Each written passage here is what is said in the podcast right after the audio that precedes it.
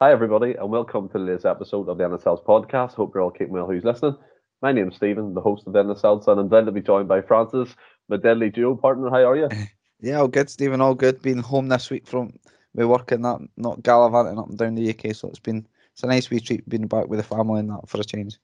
Yeah, I'm sure it is. I'm sure it is. But our boys have left us yet again, left us all in the lurch, and I'm everyone has different things going on, but the listeners are stuck with us too. So we'll crack on into it. Uh, they'll just need talk this.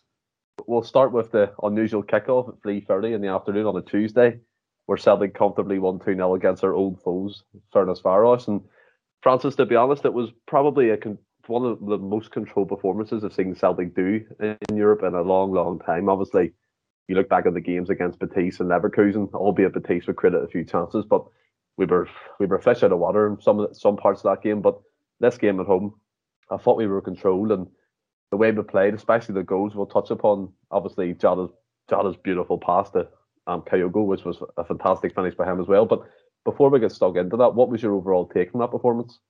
Well, without sounding doom and gloom, Stephen, it's a game a team like Celtic should be winning. Like Celtic should be winning against teams like Ferencváros. With all due respect to them, but to then look at more realistically, it's where we are. It was it, it's nice to get off off the mark and stuff in Europe now, and hopefully we can kick on, pick up three points away to Ferencváros, and uh, ideally try and get second in the group. But yeah, the game, like you say, I think you've summed up perfectly well. Was what like i have only seen the highlights of the first half due to work, but I've seen the full the full second half, and the second half we absolutely dominated. Really, they they never really never really came out or like caught us caught us on mm. the attack. They, they had they had moments. We Starfelt had that had that moment, but very a, a wee slack back pass. But Joe Hart was out quick. Then Ralston had a good recovery. I think when it was just at one 0 so, so, there was a couple of wee moments that Joe Hart made a good save in the first half. But I think yeah, I think like you said, Stephen, uh, it was as comfy as a two 0 win, a two 0 victory you'll possibly get in Europe.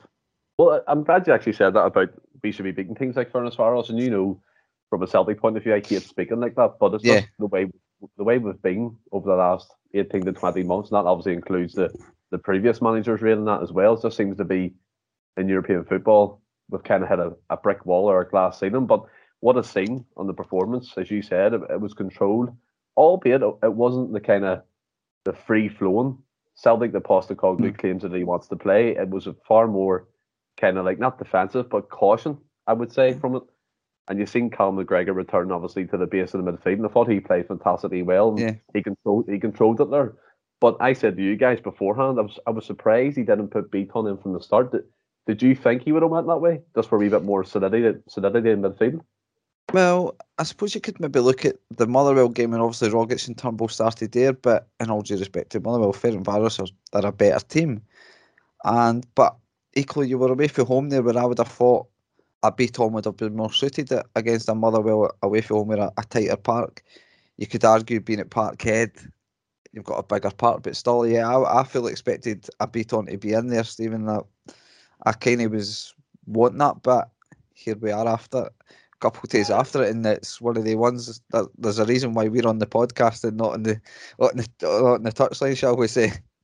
Aye, well, that's true. On Football Manager, I'm the touchline, but that's enough. yeah, yeah. But like as you said, we'll touch upon the goals. And I obviously, first of all, the the first half ended nil each, and it wasn't really eventful. As I said, it was controlled by Celtic, and then we look forward into the second half. And I think many Celtic fans were saying we need to be quicker, far far more quicker in possession, get the ball to pitch, and we've seen that from the get go, and that more so from uh, Jota, basically from the deep end of his own his own feet, his own pitch, from the Celtic yeah. end. He picked the ball up and passed two players, on the outside, and he looked up and he seen the man himself, Kyogo making that dart and run. And that's another thing, Francis, as well. Kyogo makes them runs all the time, but the players don't seem to pick him out. When you watch him, well, I'm watching him on a TV camera, like so I'm, I'm not really seeing the whole benefit in the stadium, but he, his movement's fantastic. He's always looking for the ball, and even Jota said it in his interview that Kyogo's movement is the best he's seen, who he's played with currently in his professional career. But we'll touch we'll, we'll, we'll speak about the goal first in terms of the build up and Jota pinged that ball. There's so many angles of it. If I, I've watched it Ah. like 15, 16 times. It's it's unbelievable. If that ball was played by anyone else in the world at a at a another big club, it'd be talked about for weeks. Yeah. And Kyogo's touch, if he just cushions it in front of him, and you're thinking to yourself, is he going to try and chip the keeper? But he just cushions it past him like a pass in Yeah. the bottom right corner. It was a fantastic team goal, wasn't it? Well, albeit the majority of the team goal was the Kyogo and but it was Just Yeah. fantastic. Yeah, the, it was. It's like you, Stephen. I've watched it countless times. I honestly don't know how many times I've watched it, and I, it was, it was a good goal considering we we had the ball in our own box. Starfelt had it, not not under great pressure at the time, but Ferencváros were were trying to sort of pin us down, uh, pin us into the corner, and uh, he just lays it off to Montgomery.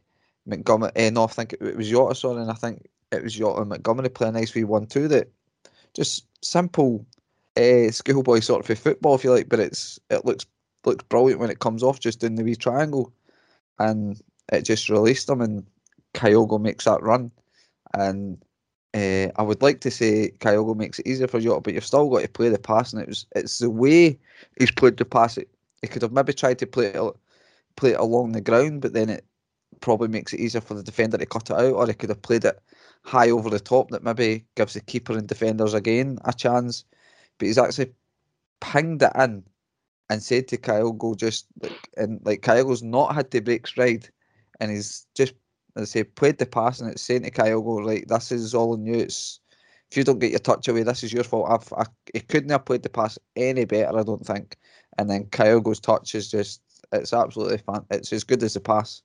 And then Oh. the keep the keeper's uh, positioning maybe is at question, but that could be down to the fact that he's not expecting that pass and the run for Kyogo. And then, like you said, that uh, Kyogo's just he's just passed the ball in. But I think that's again that was more down to the keeper's positioning when he's when you see when Kyogo rec- Kyogo receives the ball, the keeper's kind of in no man's land away out sort of uh, the right of what would be his box. So he's Kyogo's got almost the middle to the very left of the goal to the keeper's left to actually aim at. And it's it's an intelligent finish. He knows he doesn't need to lash it at. It, it's just a wee side footer and it's in and it's it was a really intelligent finish from Kyogo, but like you say, it's the goal. It's oh, it was brilliant. I could I could watch it a hundred times more, Stephen, and be Uh, impressed each same time. here. I'm, I'm probably going to watch it tonight as well. Do you know what I mean? It's just, it's just one of them one of them Yeah. things. It was Jota played that backspin, or it does sits Yeah. perfectly for Kyogo to take that ball in his first touch, and the way he passes it around. And see, to be honest, obviously Kyogo we've seen before. He's kind of snats at opportunities and he works off the last man and rebounds and stuff. That was the first time I've properly seen him composed like that Yeah, where like time stood still and he just cushioned it in the, the bottom right hand corner and it was fantastic. And the eruption in the stadium, that's what the players needed. They needed that lift.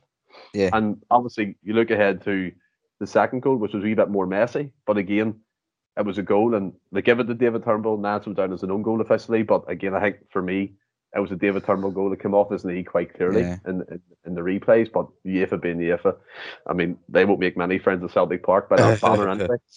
I know. But in terms of the second half, we've seen a wee bit more attacking football, and obviously Kyogo and Jota are a big part of that. But one thing I want to touch upon, and we've spoke we spoke about it a couple of weeks ago on the podcast, is Abada.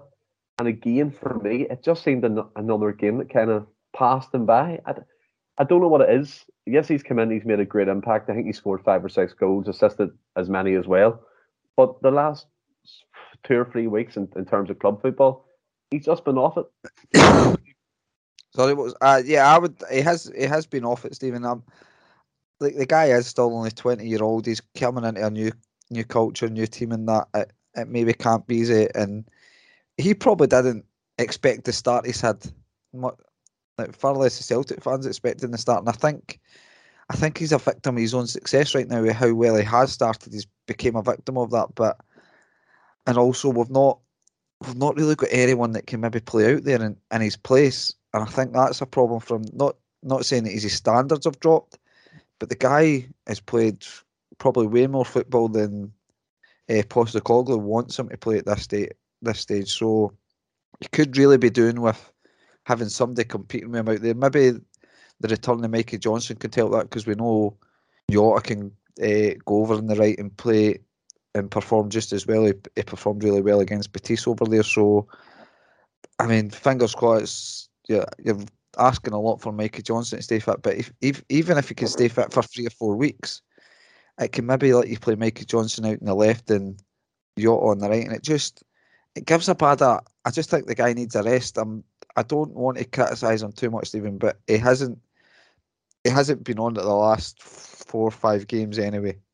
It's from my point of view, it's not criticising. It's just pointing out the things we can oh, see yeah. quite clearly on the pitch. Yeah. Do you know what I mean? He's not. He's not really coming in the box as, he, as much as he did at the start. He's not following up with rebounds. When he scored all them goals, were all from rebounds. To be fair, yeah. and even when he's one one on one with the defender, he, I mean, I don't know if anyone would have the stats on this, but I'm, i say his uh, dribble dribble rate isn't that good because he, he very rarely gets by the man. Mm. And as you said, he might have not expected to come into Celtic and be a first choice right away, but it was the it was the kind of place we were in. We had no James Forrest, and as you said, Mikey Johnston has only come back now. And I actually seen a funny tweet about that. They said, brilliant cameo appearance by Mikey Johnston. Let's hope he can build on it on his next one in 2026. to be fair, he actually I, I, played, played okay to Mikey Johnston when he came on. Yeah. I think I think all the substitutes played they all played their part to be fair. There's there's no doubt in my mind that if Mikey Johnston got rid of them injury issues, he would be our, one of our star players easily. Because he's off the mold of a Jota. I'm not saying he's as good as Jota, but his tricky feet to see inside the yeah. box. I've seen him score goals that no one else can. He takes the ball, he runs, yeah. he runs the pace, and he just takes players out of the game. He eliminates them, and that's the way I think Postecoglou wants his wide men being. And just at the minute, Abada isn't being that for me. I'm not being critical of the guy. I just think he's probably jaded within himself. He's probably tired and needs a break because he started basically every game since he's come in. But I want to go back to the other, and I don't know if you've seen this, but we touched upon the fact that Benfica have this loan page where they watch their their star young players out on loan to European teams, wherever it may be. And apparently the fans are giving the club stick. And there was one comment in particular that said, I hope this smears shite on their faces because, because we have Jota and they don't. And obviously, we all know Benfica are a, a squad packed with talent from talents from all around Europe and world football. But just to touch upon the game, when it comes to January, the first call you're making as Postecoglou is the our new chief chief executive, whoever it is, Michael Nicholson, press the button and get Jota, get the Jota deal done. Would you be doing that? Oh yeah, I would be. I mean, if they do a GoFundMe page, I'll be chipping in and everything. If they actually need to try and find the six and a half million, if if that that seems to be the figure that is agreed in the the sort of the loan deal with the the the option to buy. So yeah, I'd I'd be doing everything in my power. I'd be buttering your up, just every how you doing? Where's your head at? Just they probably are doing that, but I mean, imagine Postecoglou will be doing that, and you've just got to uh, players like that. I feel in recent years haven't came about a lot. Like Scott Sinclair was maybe the last guy that's maybe had that sort of a impact as a winger, just out wide and goes by boys. James Forrest is the same, but I think James Forrest maybe sort of guilty of being there for a long period of time and just he's he's in with the woodwork if you like and because Sinclair was a new player and Jota is a new player it's getting the fans excited about someone else. So yeah I'd definitely be doing all I can to say look we, we want you to stay here uh, and just do whatever we can to get a deal. But there's one big factor is does Jota want to stay? If he keeps performing like this there'll be more than Celtic probably looking at Benfica might go hold on, we we made a mistake the last two seasons by sending this boy on loan because he is performing in Europe, and that's where he's got to get recognised. If he keeps on turning in performances like that in Europe, other teams will look at him. Obviously, I'm guessing with the the loan deal, obviously we have the right to buy. I'm assuming that means we've got first option up till a certain date that we'll have first option on him but you just you don't really know the to- the, the all the inside details of of the deal apart from you we know we have agreed a fee to make the deal permanent.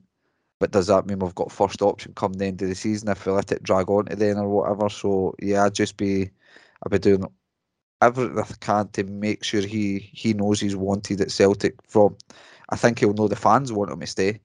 And you would like to think that's an important thing, but obviously players want to work under a manager that they enjoy working with, and they want to be in a surrounding and stuff that they're they're comfy with. So yeah, I'd be trying to just lay out the red carpet, so to speak. And equally, I'd be doing the same with uh, Cameron Carter Vickers. I think he's had a he has had a great impact as well. I just don't know what the figure is involved in that one. That nobody seems to. I've never really heard a figure in that one, but certainly with Jota, just like we've said plenty of times, he's the type of Celtic player you want. Eh? He just gets the ball, go and buy boys and that. The the McGeady type player gets bums off seats. So yeah, mm-hmm. just just do what we do what we can. Absolutely do what you can to get that deal done. I would like to think, as you said, we do have first refusal. Usually that's how loan deals work out, isn't it? The, the club who has him gets the choice, and then as you said, it goes past a certain date, and other teams can come in for that player. But I think as well, Postecoglou seems to be that type of guy that these players he he's currently assembled. Now arguments can be, be made if they were Postecoglou signings. Do you know what yeah. I mean? But yeah, I don't think everybody that's come in has been Postecoglou saying, but you ought to definitely no. across that type of yeah. player.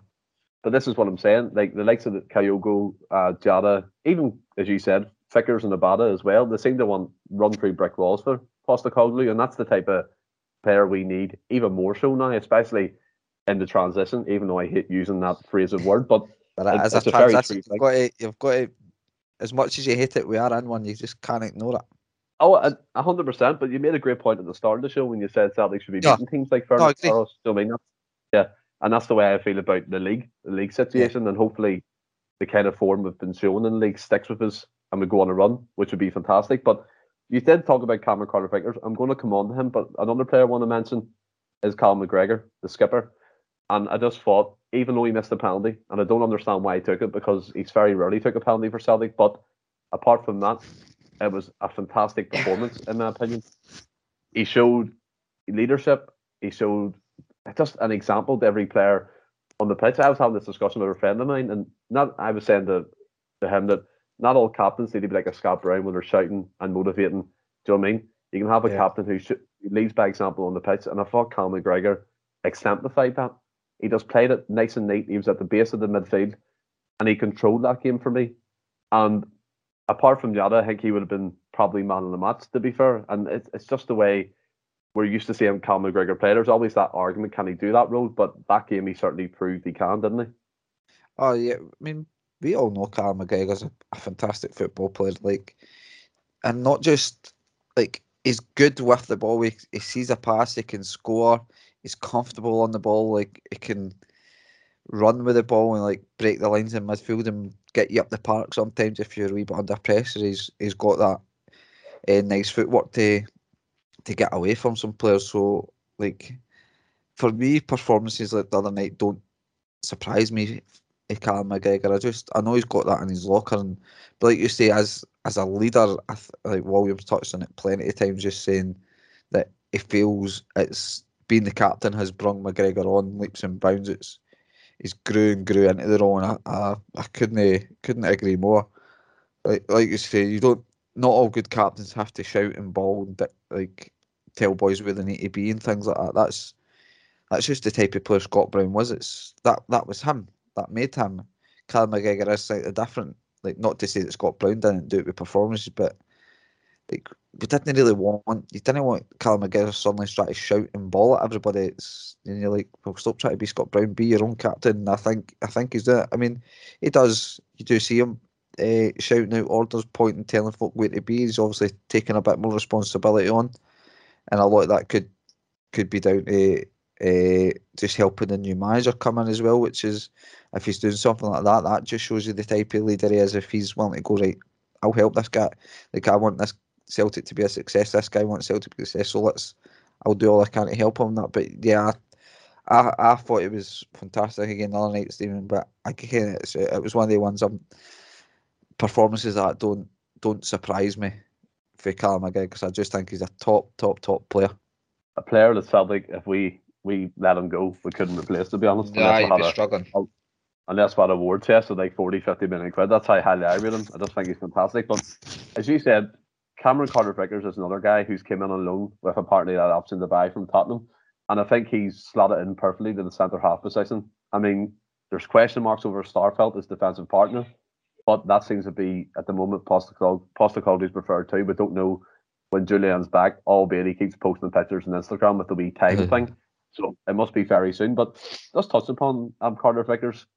When he first came in, obviously he was on loan at Bournemouth last season, and they all ranted and raved about him, saying he was a cracking player. They actually wanted him back, I believe, but he chose to come to us. And what I'm seeing from him is he's not flashy. He doesn't try mad things. He doesn't sprint out from the back and take players on, but he's solid, and he adds that bit of experience and calmness, much like Joe Hart's doing as well behind him. I think he's made a fantastic difference to the team. But what's your overall take on Cameron Carter Vickers at the back?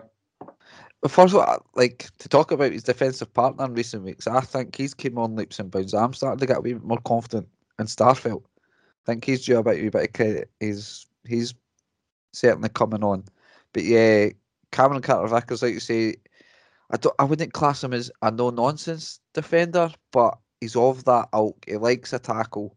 He he likes the aerial battle and that and he just he's, he's so commanding that, and I actually think Starfelt prefers that type of role as well. I don't think any of them really want to be the ball playing defender and stuff. They they they're obviously doing it because that's that's uh, the sort of philosophy he wants to play. But yeah, I think there, I think Cameron Carter is another deal I would I would really like to get done just against him. He just is very commanding, a proper old school sort of old school defender. Something we've lacked in the last couple of seasons, I think, uh, in central defence, has I feel we have been a wee bit, wee bit weak and get bullied a bit. And if you've got guys, like I don't, I don't actually know how tall he is. It doesn't look the tallest, but he's definitely got a big frame. He looks a big boy. Like he looks a, a really a strong laddie and stuff. And uh, equally, uh, Starfelt's the same. So just and maybe when Jullien comes back, you've got like the tall guys, so you've got the presence and stuff. So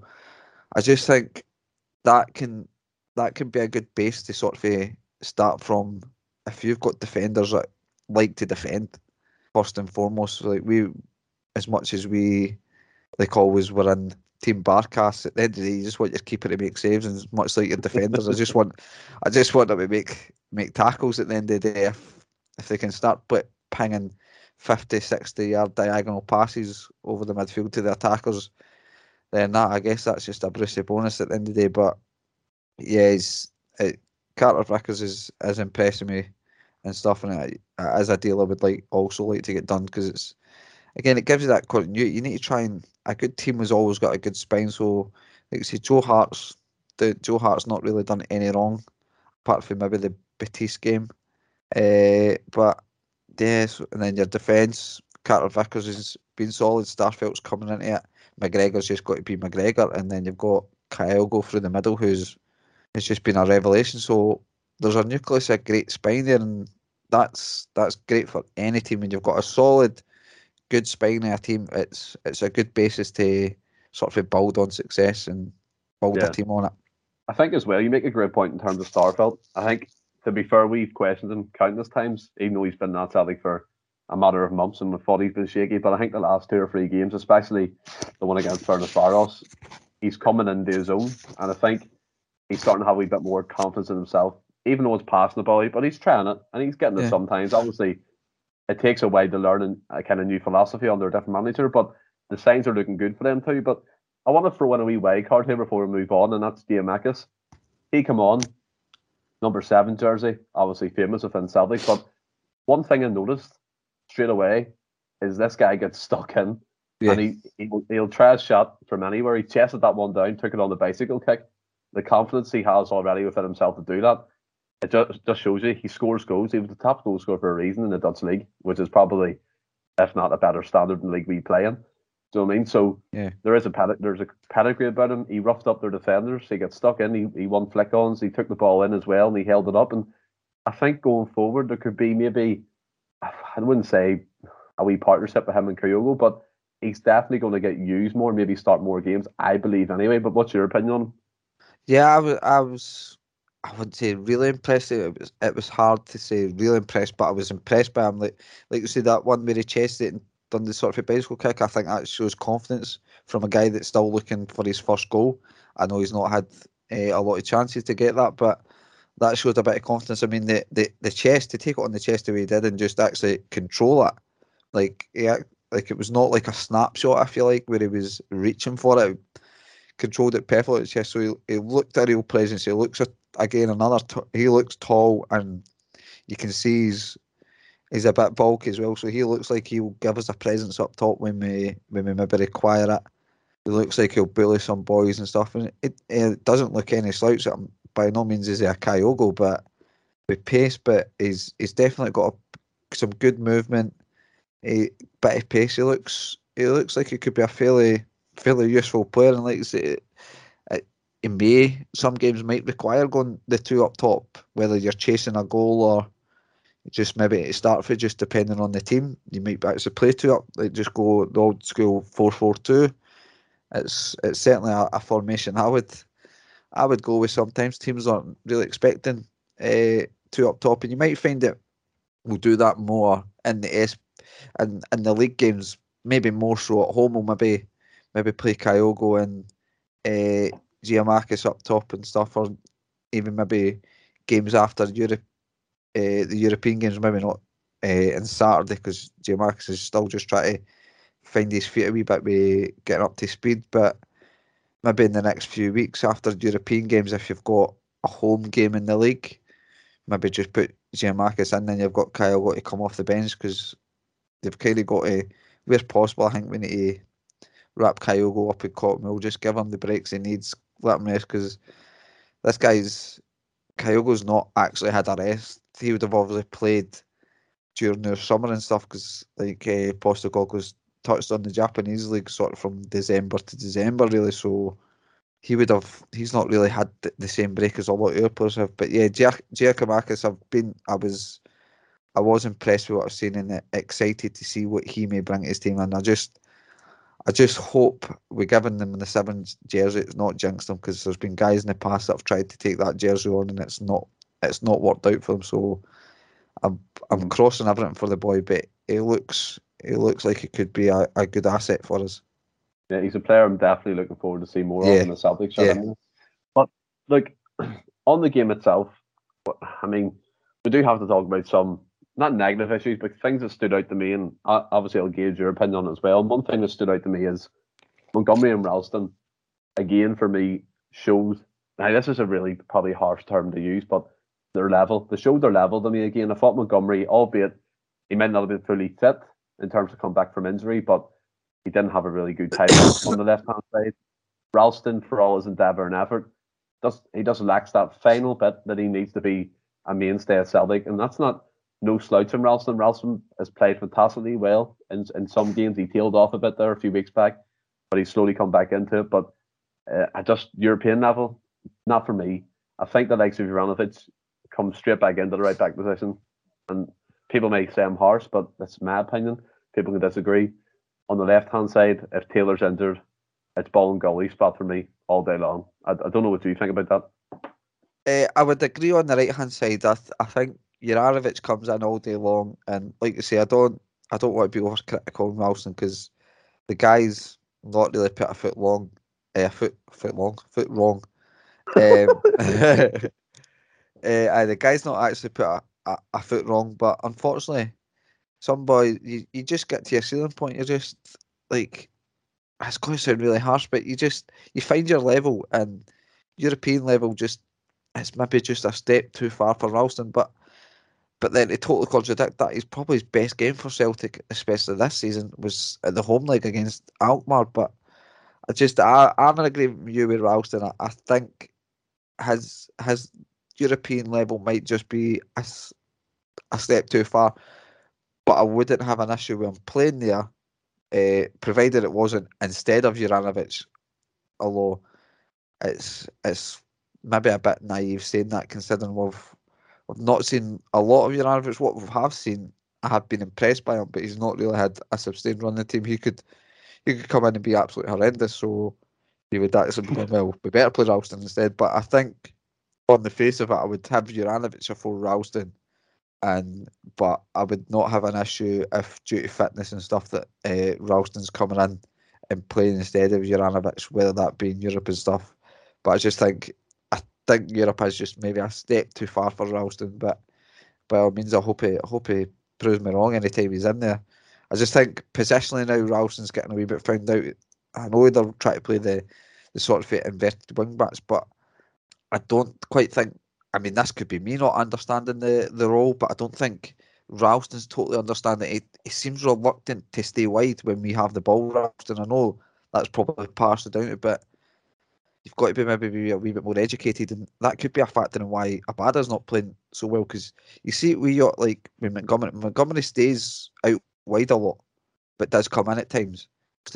His first, first sort of his thought seems to be come into that and, and back. You're like, well, is that the instruction, or can you try and be a wee bit more educated, mate, and say, well, let's try and spread that wee bit and just make the make the pitch wide, give the the opposition sort of back or left midfield another option. So potentially if Ralston stays out wide a lot more, it might actually help Abada. But Montgomery's situation is a wee bit different because he's he looks like he's still got. I, am not too sure left back's actually his best position, Stephen. I think he's better, probably would be better just further up the pitch. So I suppose mm-hmm. your argument would stand then that it's Taylor or Bolingoli, wouldn't it? If I don't think Montgomery is the best left back at the football club, but I think that's more down to I think he's better going forward. And I do agree the other night wasn't his best performance in a Celtic jersey, but it was like similar to Ralston, it's not for the want of trying. I just think with Montgomery on it, things just weren't coming off for him. It just seemed to be whatever he done, it just was not coming off for him. But I think I would Montgomery. I feel has got the potential to get get better. Where I think Ralston, it's I'm not too sure if Ralston will get there, but Montgomery I think has got the potential. But I think I think it's more going forward, like maybe further up the park would be would suit Montgomery better. Hmm. I think that as well. I mean, I'm not writing off Montgomery by all means, definitely not. I just think personally for me, as I said, that Bolingoli or Greg Taylor's your, your two most experienced left backs, and when they're fit and available, you play them. Obviously, Bolingoli wasn't available for the Europa League squad. Again, we don't know the circumstances behind that. But in terms of Ralston, was uh, it? aye, yeah, that, that's very true. But I mean, in terms of Ralston, we have to tip our hat to him. He did make a goal saving challenge yeah. in, in, the game yeah. against Ferencváros. It was a fantastic challenge. He came from the right hand yeah, side. He seems to have that. He seems to do that every now and again. Like he done it against Alkmaar as well. So, I mean, it is harsh. I'll probably get stick for it, but it, again, it's just opinions surrounding yeah. Celtic, and everyone's entitled to their own. But like that result, the 2 0 victory against Ferencváros leaves us third in a Europa League group, four points off but Real Betis in uh, second place. So the signs are looking good if we get another victory away, away to Ferencváros in, in the return kind of fixture. We could probably kind of set our hats on that we're going to be guaranteed some sort of European football into the new year, whether it be Conference League or the next stage, Europa League. We'll probably we'll, we'll find that out. But like one thing I want to touch upon is the the free thirty kickoff and there was what's kind of speculation about crowd sizes and things like that, and empty seats. It would, it would have looked bad for TV. So I mean, but again, this is what we were dealt with, and yeah. I couldn't believe the attendance, Francis. To be honest, I thought it was absolutely fantastic, and obviously there's been a few jokes flying around that there were so many kids off school, sick notes were flying around work, and people were just at Celtic Park. And say to be honest, I have to admit, when I was younger, now back in the younger days when Celtic were playing, I couldn't go into work. So I couldn't I couldn't concentrate. I would always be be off off my game and because Celtic are playing and but obviously as you get older you get used to that. But but I can see where they were coming from, just packing out that stadium and being there for Celtic and it was incredible, wasn't it, to see that?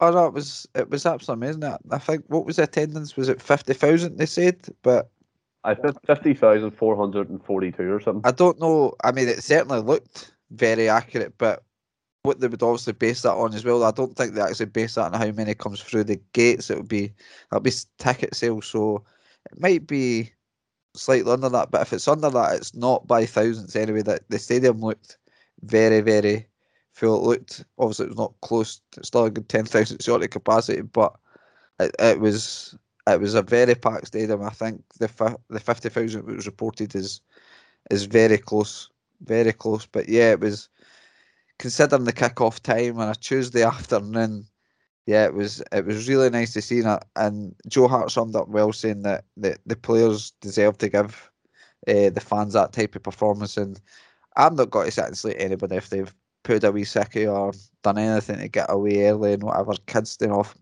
I mean, I can remember when Scotland got to the World Cup in '94. My dad kept me off school so I could see the opening game against Brazil and stuff. So, and then I mean.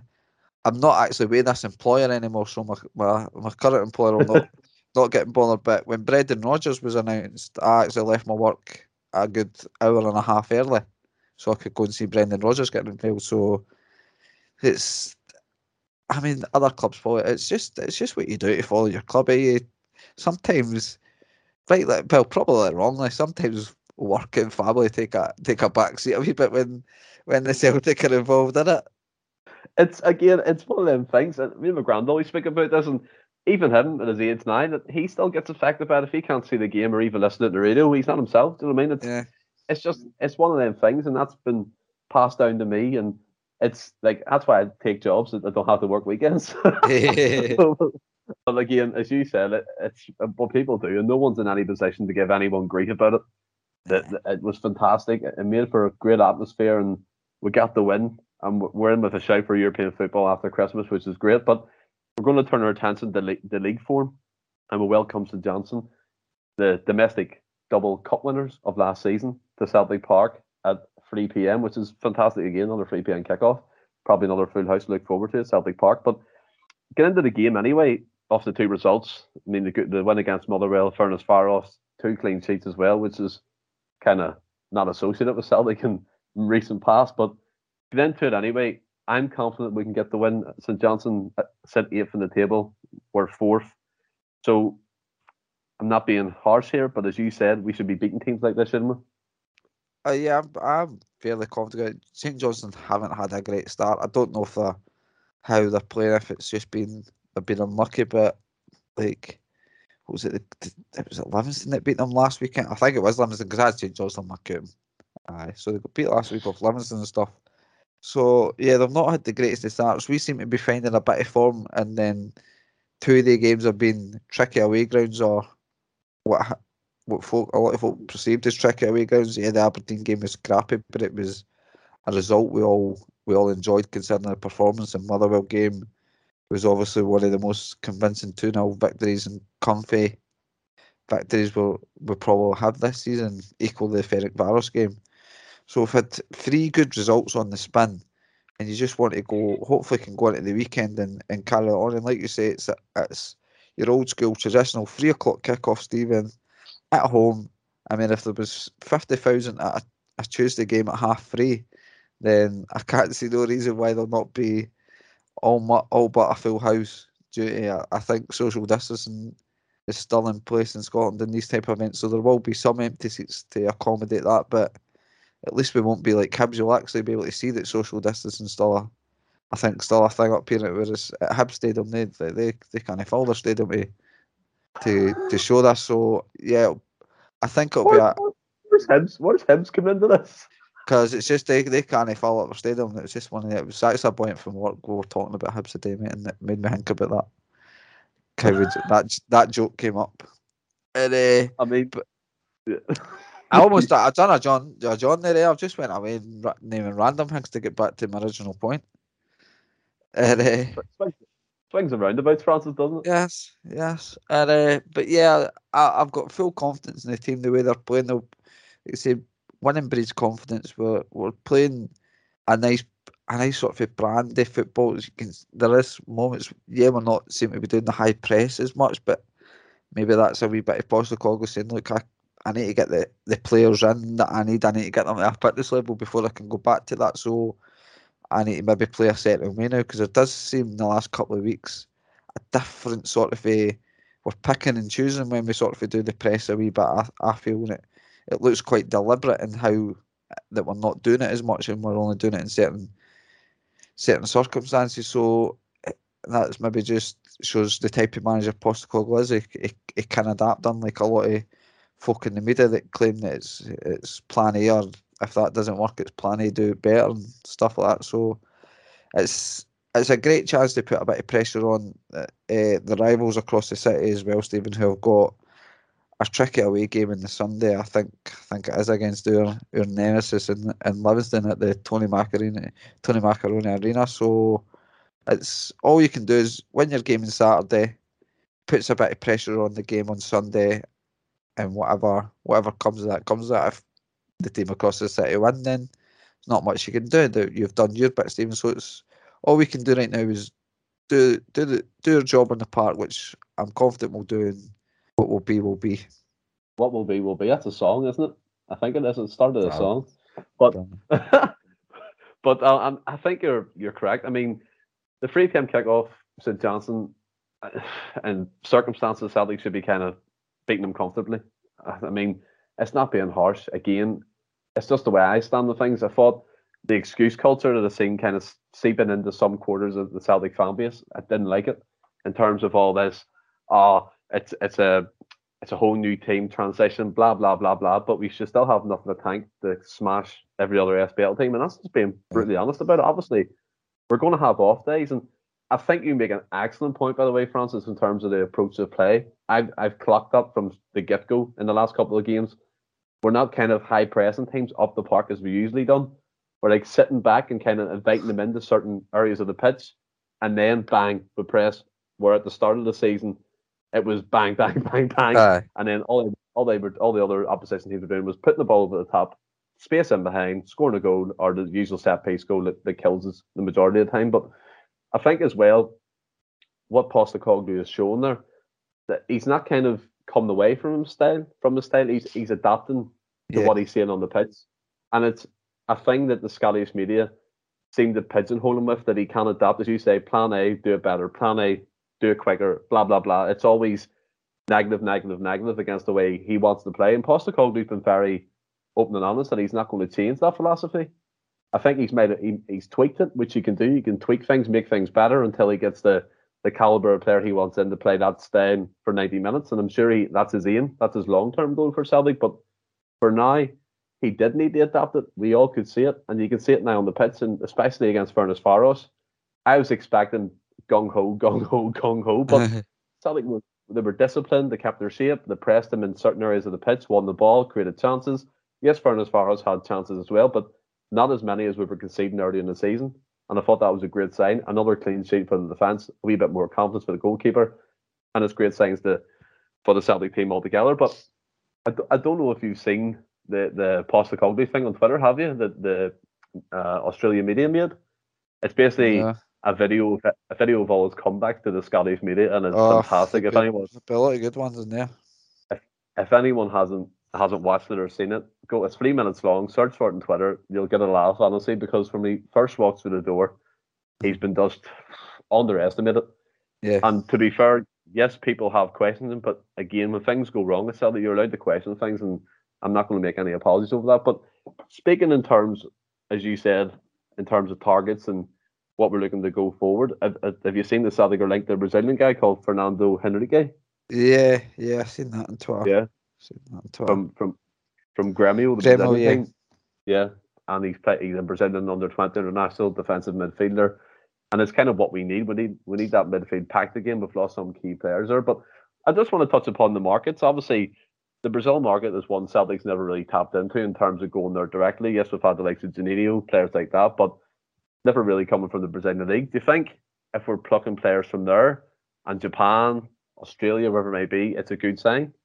Uh, it shows we're, we're, casting the net far and wide, obviously, without getting all political and stuff. Like, I think the Brexit deal is kind of makes the markets like the Brazilian one a wee bit easier when it comes to work permits and stuff. So it's maybe just taking advantage of certain rules now and stuff. So it- it's one of like the Japanese market, obviously, being with Postecoglou is managed it uh, lately, and then obviously the the the success of Kyogo, whether it only be for a few months, it, th- there seems no reason why he's not got to continue that on for forever, however long he's at Celtic. So if we dip into the Japanese market again, it wouldn't surprise me. The Brazilian one slightly does, but you look at teams like Shakhtar Donetsk and things like that. They, they, and then even I think like the Austrian teams are quite, well, they're maybe more like African players. So yeah, teams like Shakhtar Donetsk and stuff, they they seem to be able to take advantage of sort of eh, a, be able to get some of the the best Brazilian talent. Now, I'm not saying this guy's got to be a superstar, but you just never know. It's a position I, I do want us to strengthen. Is a good. I think we just need that solid, solid bastard type player in the in the middle of the park. And that, like I've said that before, and I, like I got stacked for it. I'd probably get like we need a Ryan Jack type boy in there, a guy that just breaks up play, gives it to somebody to do their job. He, that's what he does. Like Soro with all the like Soro looked like he could be that guy, but I just I don't know. It just doesn't seem like he's cut out for it. I just I, I have no confidence in that guy. He's a bundle of energy, but that's that's about it. I just uh, I think we need yeah. a Ryan Jack type player, and if there's any truth in this Brazilian boy, let's just hope the last time we went straight to the German market and brought a Brazilian guy here, he turns out better than him. I mean, we all know the infamous Rafael Scheidt, but I think that was the last time we actually bought someone straight from the Brazilian mark Brazilian league. So fingers crossed he's he only needs to be about five percent better than him and he'll be a half decent player. But yeah, let's let's hope he's not not that one and more. More, I know Juninho necessarily wasn't a success, but he was he was still a really good player at times for Celtic. It's let's yeah. hope he's more of more of that type player than the Rafael Scheidt, uh, Rafael Scheidt one that we brought in. Well, as you said, it wouldn't be that hard to be a better player than him. I mean, Celtic were still paying his wages up, up until like two, 2005, which is just incredible. But uh, like, we'll move on to our usual lineup and score predictions. I'll go first to the lineup. I'm going to go 4 4 2. Obviously, not going to happen, but I just want to see a wee bit of experimentation to see if it does. And I'll go Joe Hart and goal. I don't know the, the situation with Juranovic, so I'll put Ralston back in there. Um, Carter Vickers, Starfelt, Ball and Bolingoli to come back in. And I'll put Jota on the right, Turnbull McGregor in the middle, with Johnston on the left, with Giakoumakis and Kyogo up front. Now, probably will never ever happen that way. But again, I'd just like to see it. I mean, it's at home. Uh, I mean, it's, it's our ground, so we yeah. can try things. What about what about yourself, Ronnie? Well, I wouldn't be against that team, Stephen, but uh, I'm going to be pretty bold, and I think it'll be well. Hart obviously, Hart will obviously be in goals with your uh, Cameron Carter, Vickers, and Starfelt at, at the back. I think Ralston will play simply. I'm, I'm on your boat. I don't know where Juranovic is yet, and the fact that he wasn't on the bench the other night suggests that he's he won't be ready for for Saturday. I agree with you. I think Bolingoli will come back in. I think I don't know if uh, the performance from uh, Montgomery was a down to fitness, confidence. Just he didn't have his best game, and maybe it was a wee bit of fitness. So I, I wouldn't be surprised if Bolingoli comes back in. I think he'll go with the same midfield, but I think it'll be McGregor, uh, Turnbull, and Rogic. I think that'll that'll go. I think I actually think that it might be Jota out right and Mikey Johnston out left, and I think he'll actually uh, he'll, he'll play Kyogo up front. So the only real surprise for me would be if Mikey Johnston comes in, and then obviously pushes pushes over that. Because for me, if Ball and Bolingoli comes in, the I, I know he's only came in for two games and then been bombed out for for for weeks after it. But for me right now, it wouldn't be a surprise. Ball and Bolingoli coming in. The only surprise would be Mikey Johnston because he's just back. But I don't think it'd be the worst thing to do bring Mikey Johnston in and, uh, instead of a Abada. Yeah, just like, again, as we as we said before, just to give a Abada a bit of a rest yeah. within himself. I think yeah, he, he needs that. He's only nineteen. Do you know what I mean? He's I played a, a shared a shared load of games already for Celtic, European, it, domestic.